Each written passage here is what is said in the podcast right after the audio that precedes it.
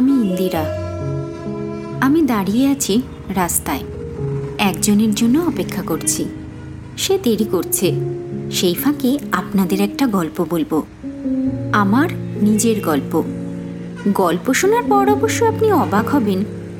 তবে গল্পটা বলার আগে একটা অনুরোধ আছে। দয়া করে গল্পটা বিশ্বাস করবেন না। কারণ গল্পটা আমিও বিশ্বাস করি না। তাছাড়া এই গল্পে একটা বিচ্ছিরি জটিলতাও আছে।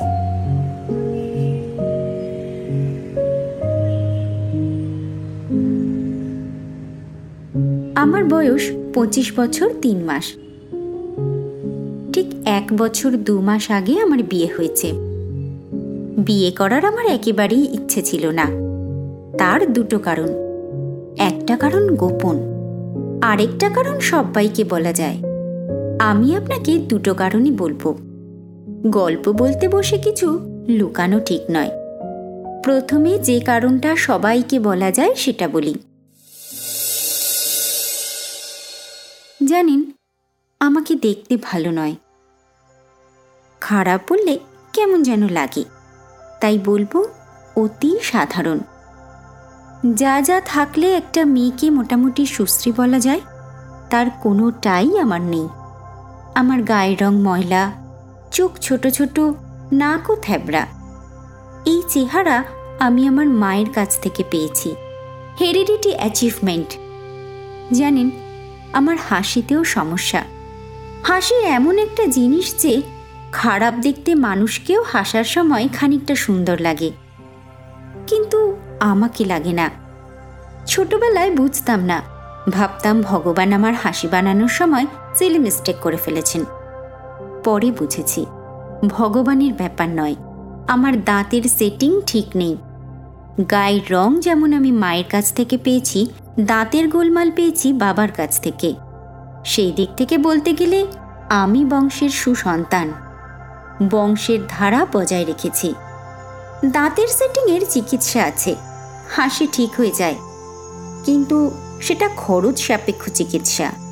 আমার বাবা একজন সামান্য চাকুরে। দামি চিকিৎসা আমাদের জন্য নয়। হাসি কান্নাকে পরিপাটি করে সাজানোর মতন বিলাসিতা আমাদের মানায় না। আশা করি এতক্ষণে বুঝতে পেরেছেন চেহারা নিয়ে আমি হীনমন্যতায় ভুগতাম। জটিল কিছুই নয়, সহজ মানসিকতা। এই হীনমন্যতা থেকেই আমি ঠিক করেছিলাম। বিয়ে করব না। চাকরি করব, নিজের পায়ে দাঁড়াবো।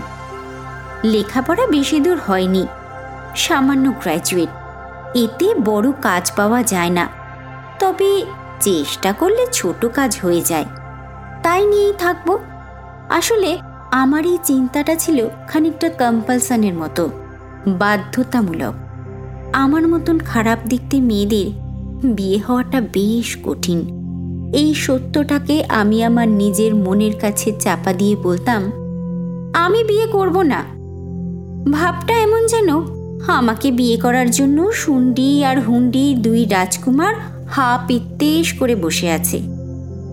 এবার বলব গোপন কথাটা। আমি একটা ছেলেকে ভালোবাসি। ছেলেটার নাম আমার নামের মতন আদিকালের নয়। সুন্দর, অভ্রনীল। সুন্দর না? আমি তাকে মনে মনে কখনো অভ্র, কখনো নীল বলে ডাকি। যখন যেটা ইচ্ছে হয় আর কি। সকালে হয়তো অভ্র বললাম, আবার রাতে শোবার পর আলো নিভিয়ে ফিস ফিস করে ডাকলাম, নীল নীল, এই নীল। আমার ভালোবাসা এতটাই গোপন যে অন্য কেউ এই খবর জানে না। এমনকি অভ্রনীল নয়। তাকে জানানোর কোনো প্রশ্নই ওঠেনি। সে সব দিক থেকে আমার অনেক অনেক দূরের মানুষ। তাকে তাকে চমৎকার দেখতে, লেখাপড়ায় ভালো, বড় চাকরি করে। ওদের বাড়ি আমাদের বাড়ি থেকে বেশ দূরে। একই পাড়া, এটা বলা ঠিক নয় রিক্সার পথ। নেহাত আমরা খরচ বাঁচাতে গিয়ে লম্বা লম্বা পথ হাঁটি তাই। অনেক জায়গা কি এ আর কতটুকু বলে চালিয়ে দিই। বড় রাস্তার গায়ে তিনতলা বাড়ি অভ্রনীলদের। বারান্দা পর্যন্ত একটা বোগেনভিলিয়া গাছ উঠে গেছে। গরমের সময় গাছ ঝাপসা করে হলুদ রঙের ফুল ফোটে। আপনি যদি দূর থেকে হঠাৎ দেখেন, মনে হবে কেউ ওপর থেকে খানিকটা হলুদ রং ঢেলে দিয়েছে। রং মাটিতে পড়তে পারেনি, মাঝপথেই থমকে গেছে। অভ্রনীলের সঙ্গে আমার পরিচয় ছিল না। একটা সময় পর্যন্ত আমার নামও সে জানত না। তবে প্রেম কীভাবে হলো, সেটা বলতে পারি। তখন কলেজের শেষ দিক। কদিন পরই ফাইনাল। হন হন করে হাঁটছি। বাস ধরে কলেজে যাব। সেদিন হিস্ট্রি না ফিলোসফির কোন একটা পেপারের সাজেশন পাওয়ার কথা। আমার মতন উইক স্টুডেন্টদের জন্য সাজেশন খুবই গুরুত্বপূর্ণ। চিন্তিত মনে মাথা নামিয়ে হাঁটছিলাম। হঠাৎ মুখ তুলি। মুখ তুলেই অভ্রনীলকে দেখতে পাই। বোগেনভিলিয়া বাড়ির উঁচু গেটের সামনে দাঁড়িয়ে আছে। জিন্স আর রঙিন পাঞ্জাবিতে ঝলমল করছে যেন। এলোমেলো চুল, ভাষা ভাষা দুটো চোখ, আর সেই চোখ ভরা মুগ্ধতা।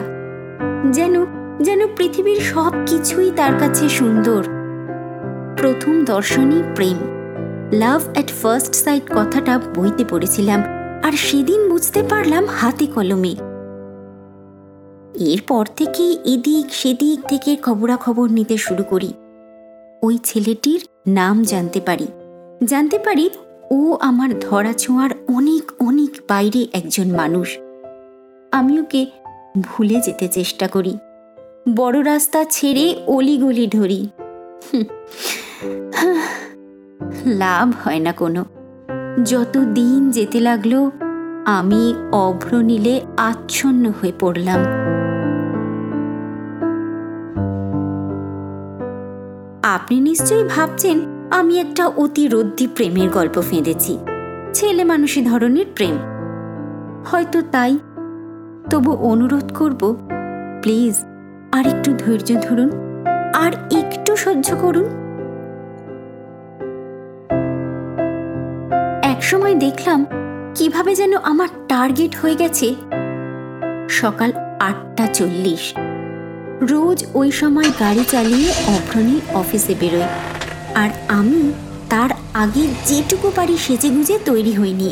কোনো দিনও সালোয়ার কামিজ কোনো দিনও শাড়ি কোনো দিনও খোঁপা কোনো দিনও বা বিনুনি। গালে খানিকটা পাউডার বুলিয়ে কপালে দুম করে একটা টিপ বসিয়ে নিতাম।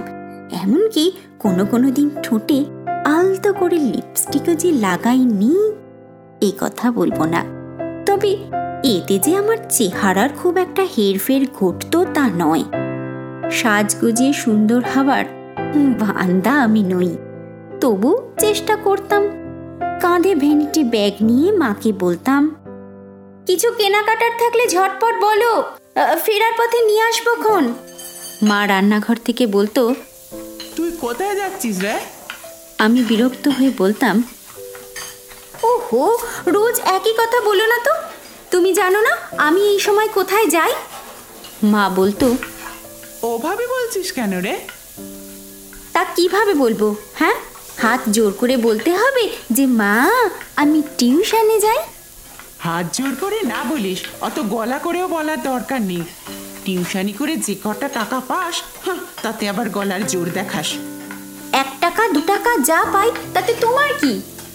দু এক টাকার জন্য সাত সকালে রং চং মেখে বেরোতে হয়। হ্যাঁ। আমি রেগে বলি হ্যাঁ হ্যাঁ হ্যাঁ। মেয়ে যদি জন্মসূত্রে মায়ের চোখ ধাঁধানো রূপ পায় তাহলে বেরোতে হয়। আর এবারও বাড়িতে পাউডার মেখেই থাকব। মা মুখ ফিরিয়ে গজগজ করতে থাকে। অমন চেহারা বলেই তো ঘাড়ের ওপরে বসে আছিস। কি করে যে বিয়ে হবে আর কেই বা বিয়ে করবে? উফ ঘর থেকে কবে যে নামবে?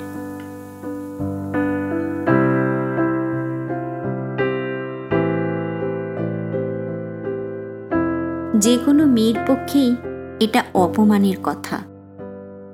কুশ্রী মেয়ের পক্ষে আরও বেশি অপমানের। আমারও অপমান হতো। তবে মায়ের কথায় মাথা ঘামিয়ে সময় নষ্ট আমি করতাম না। ওই সময়টা আমার কাছে ছিল সোনার চেয়েও দামি। আটটা চল্লিশ বাজেনি তো?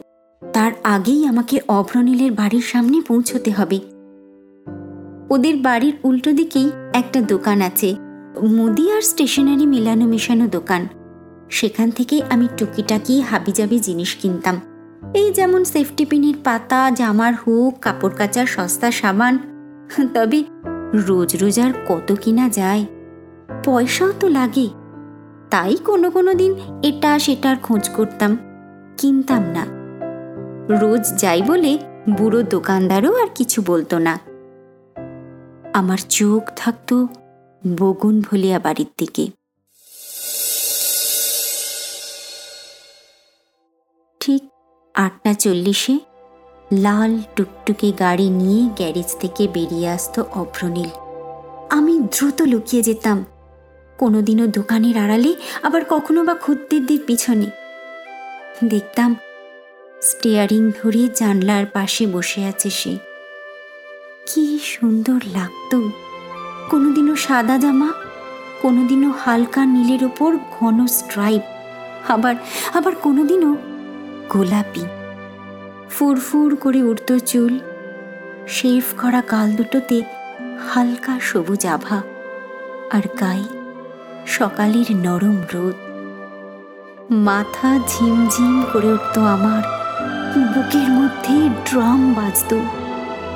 বেশিক্ষণ নয়, কয়েকটা মিনিট মাত্র।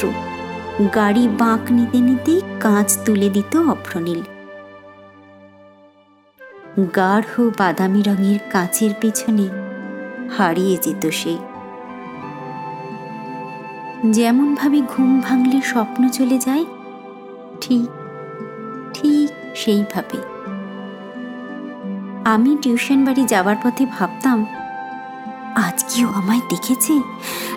দেখেনি তো।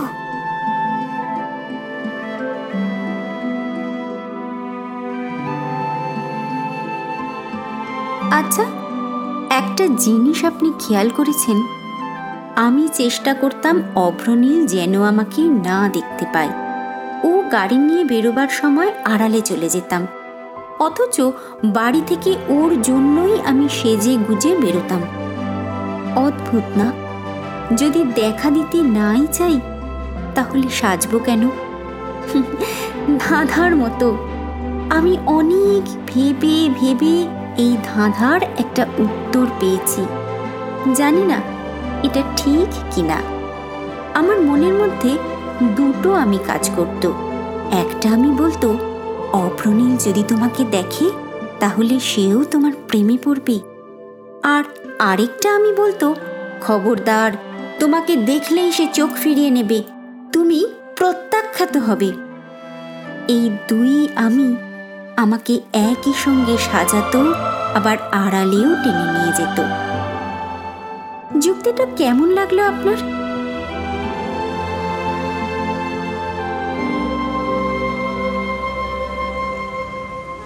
একদিন একটা ঘটনা ঘটল। শ্যামবাজার মোড়ে দাঁড়িয়ে আছি। বাড়ি ফিরব, বাস ধরবো না অটো ধরে যাব সেটাই ভাবছি। বাসে গেলে অবশ্য তিনটে টাকা বাঁচবে, কিন্তু আকাশের অবস্থাও ভালো নয়। খুব গরম, মনে হচ্ছে জোরে ঝড় বৃষ্টি আসবে। গরম হলেও আমার কিন্তু ঝড় বৃষ্টি একদম ভালো লাগে না। বাড়ির সামনে রাস্তাটা নিচু।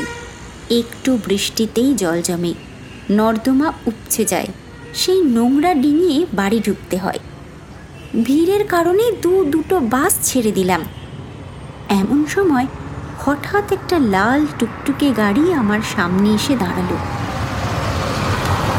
ঝকঝকে এক যুবক হেসে জানলার কাঁচ নামিয়ে মুখ বাড়িয়ে বলল আসুন উঠে আসুন গাড়িতে। অভ্রনীল আমি চমকে উঠলাম। এ- কি? এ ঠিক যেন সিনেমা। বিশ্বাস করা যায় না। আমি আমি কি করব বুঝে উঠতে না পেরে ধীরে ধীরে এগিয়ে যাই এবং গাড়িতে উঠে বসি। এটাও অবিশ্বাস্য। আমি প্রথমেই বলেছিলাম না, গল্প বিশ্বাস করা যায় না। আলাপ নেই, কখনো কথা হয়নি। এমন একটা যুবক ডাকলে, তার গাড়িতে অল্প বয়সী মেয়ে দুম করে কিন্তু উঠতে পারে না। খারাপ দেখতে হলেও নয়, আর ভালো দেখতে হলেও নয়। আসলে সেই সময় আমি আমার বুদ্ধির উপর নিয়ন্ত্রণ হারিয়ে ফেলেছিলাম। গ্রহণ যেমন বুদ্ধি করে, প্রত্যাখ্যানও সেই বুদ্ধি করে। গাড়ি চালাতে চালাতে ছেঁড়া ছেঁড়া কয়েকটি কথা বলল অভ্রনীল।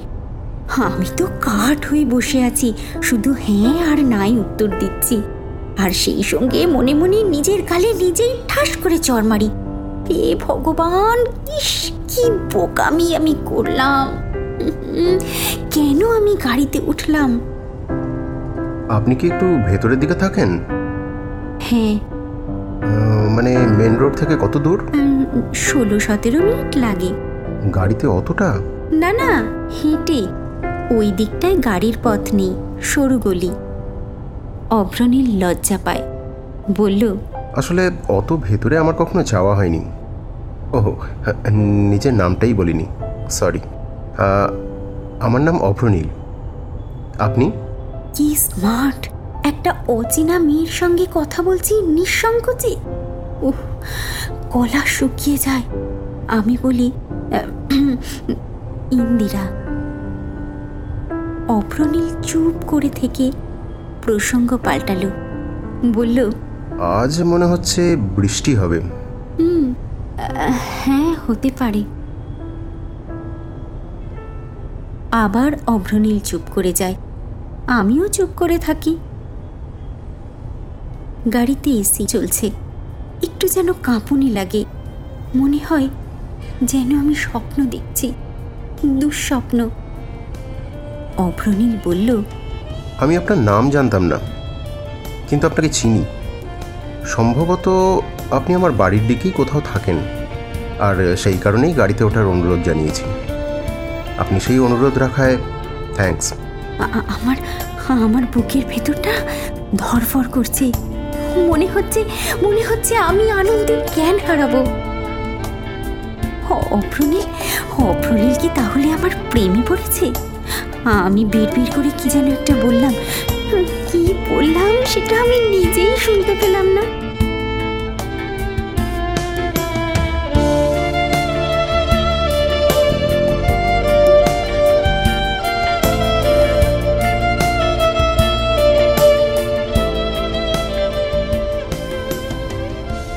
গাড়ি পাড়ার মোড়ে বাঁক নিলে অভ্রনীল সুন্দর করে হাসলো আর শান্ত গলায় বলল ইন্দিরা, আপনি যদি কিছু মনে না করেন, তাহলে একটা কথা বলি। ইনফ্যাক্ট আজ আপনাকে আমার গাড়িতে তোলার পেছনে সেটাই আসল কারণ।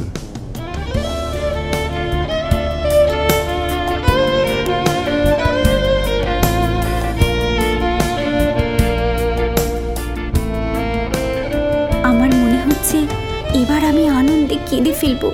ভগবান, আমাকে জোর দাও। আমি যেন দুর্বল না হয়ে পড়ি। শক্ত মনে ওর ভালোবাসার কথা যেন আমি শুনতে পারি। ইন্দিরা, আপনি যে রোজ সকালে আমার বাড়ির সামনে এসে আমাকে দেখার জন্য দাঁড়িয়ে থাকেন, প্লিজ দয়া করে এটা করবেন না। লোকে আপনাকে খারাপ ভাববে বলে আমি আপনাকে এই অনুরোধ করছি না। অনুরোধ করছি আপনার খারাপ লাগবে বলে। খুব শিগগিরই আমার বিয়ে। সেই মেয়ের নাম ঐশিকা। তাকে আমি আপনার কথা বলেছি, জানেন? কীভাবে প্রতিদিন ঠিক আটটা বেজে চল্লিশ মিনিটে আপনি এসে আমার বাড়ির সামনে দাঁড়িয়ে থাকেন? সেই কথা। ঐশিকা খুব ভালো মেয়ে। সে বলেছে আপনার সঙ্গে দেখা করে সমস্ত বুঝিয়ে বলতে। And I was waiting for the chance দাঁড়ান, আপনাকে ওর ছবি দেখাই। ফের মিষ্টি করে হাসল। এক হাতে স্টিয়ারিং ধরে, অন্য হাতে ড্যাশবোর্ডের কাগজপত্র সরিয়ে ফটো বের করে আমার হাতে দিল। সত্যি, মেয়েটা খুব সুন্দর। চোখ ফেরানো যায় না, এমন সুন্দর।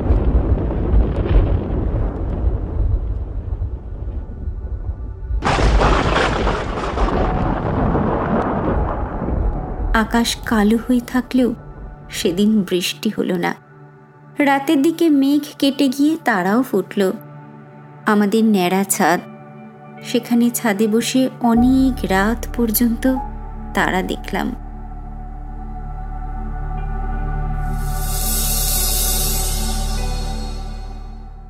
নিশ্চয়ই ভাবছেন এখানেই আমার বিরহের গল্পের শেষ। তাই তো? না না, এখানেই শেষ নয়। আর একটু আছে।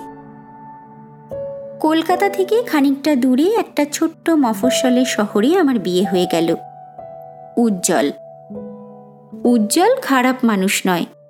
রাশভারী টাইপের মানুষ। কথা কম বলে। বয়স একটু বেশির দিকেই।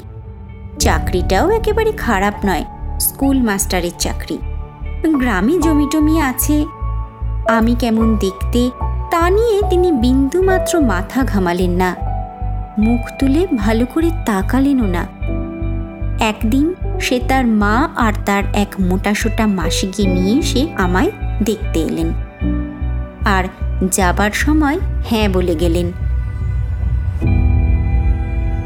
এমন একটা কালোকুটো মেয়েকে কেন যে তাদের পছন্দ হলো, তা নিয়ে ভাবনা চিন্তা করবার মতন অবকাশ আমাদের ছিল না। বাড়িতে তখন খুশির বান ডেকেছে। মা বাবা আনন্দে আত্মহারা। বাবা বলল লেখাপড়া জানা মানুষ এমনই হয়। বাইরের রূপ তাদের কাছে তুচ্ছ। তারা দেখে অন্তরের রূপ। আমি অবাক হয়ে বললাম ওই ছেলে আমার অন্তর কখন দেখল বাবা? মা একগাল হেসে বলল দেখলি ইন্দি? মায়ের কালো রং পেলেই যে মেয়ের বিয়ে হবে না, এমন নয়।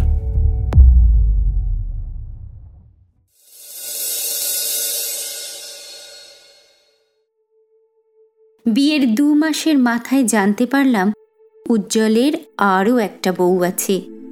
গ্রামের বাড়িতে সে থাকে। সপ্তাহে দুদিন করে আমার স্বামী তার কাছে যায়, শনি আর রবিবার। খবরটা শুনে প্রথমটাই আমি একচোট খুব কান্নাকাটি করলাম। শাশুড়ির কাছে গিয়ে বললাম মা মা খবরটা কি সত্যি মা?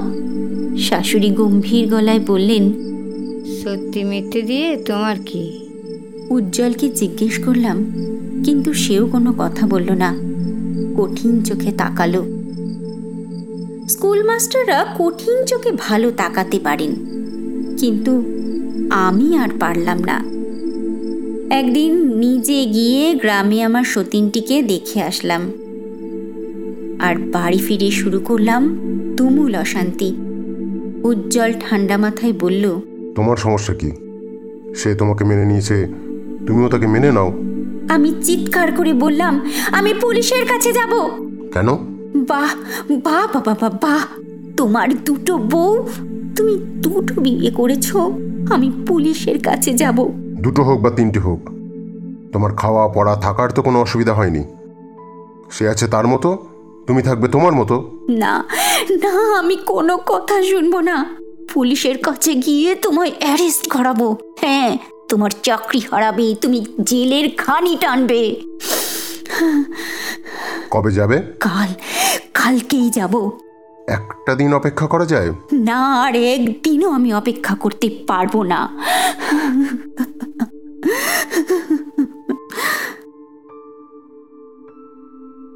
আমি আমি একটা দিন অপেক্ষা করলাম। আর সেটাই আমার কাল হলো।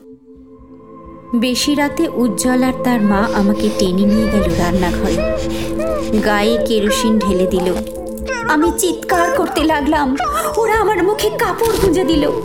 তারপর তারপর দরজায় ছিটকিনি তুলে দিল বাইরে থেকে।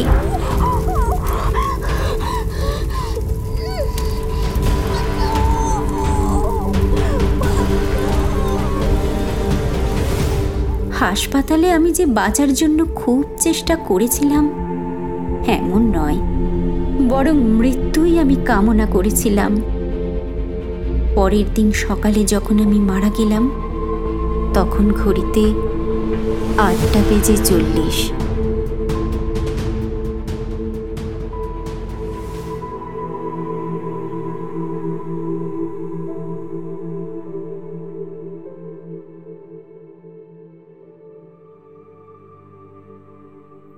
আপনি অবাক হচ্ছেন, তাই না? অবাক হবেন না। পাড়া গাঁয়ে কেরোসিন ঢেলে বৌমারা খুব একটা ঝামেলার বিষয় নয়। বেশি খরচাপাতিও নেই। আত্মহত্যা বলে মামলা চাপা দেওয়ার জন্য নির্দিষ্ট কিছু রেট আছে। পুলিশে সেই রেট দিয়ে আমার স্বামী স্কুলে চলে গেলেন।